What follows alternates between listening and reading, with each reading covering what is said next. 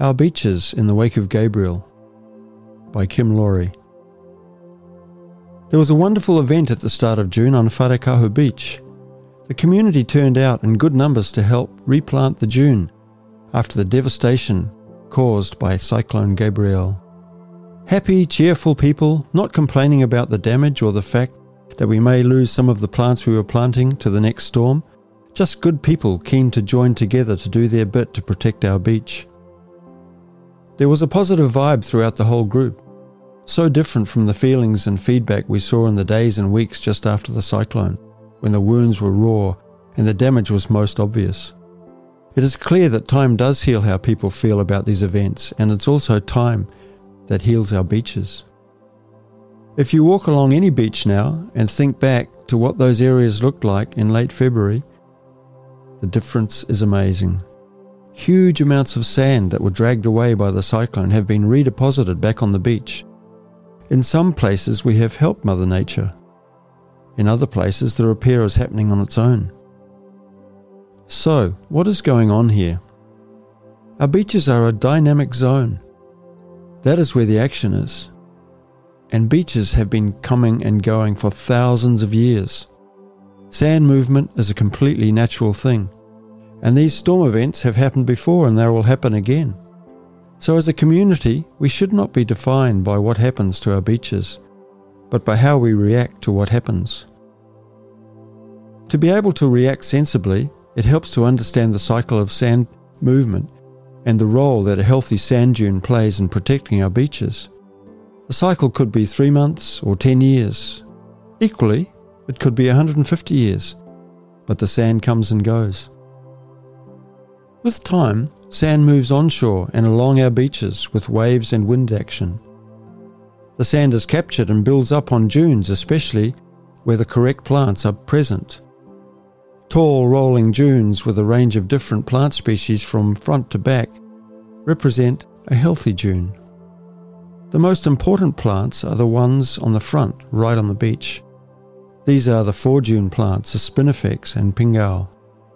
These plants thrive in shifting sands and they are best adapted to handle the harsh conditions of the dynamic zone.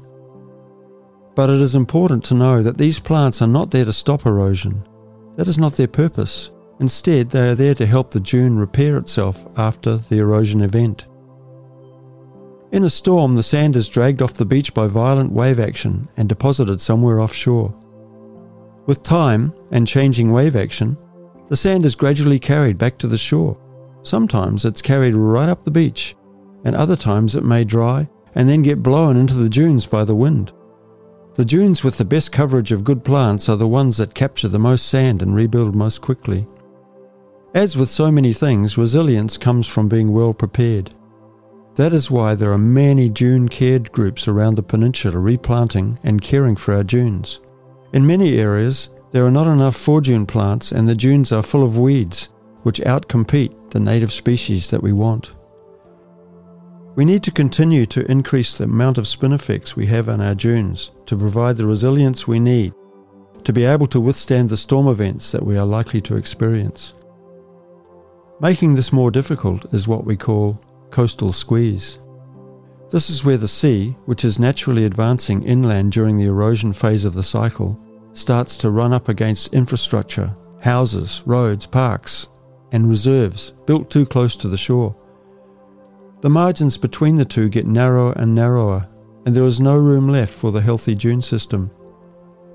The skinny piece of dune we are left with is unable to rebuild itself and becomes ineffective at protecting both the beach and the land from the more severe storms.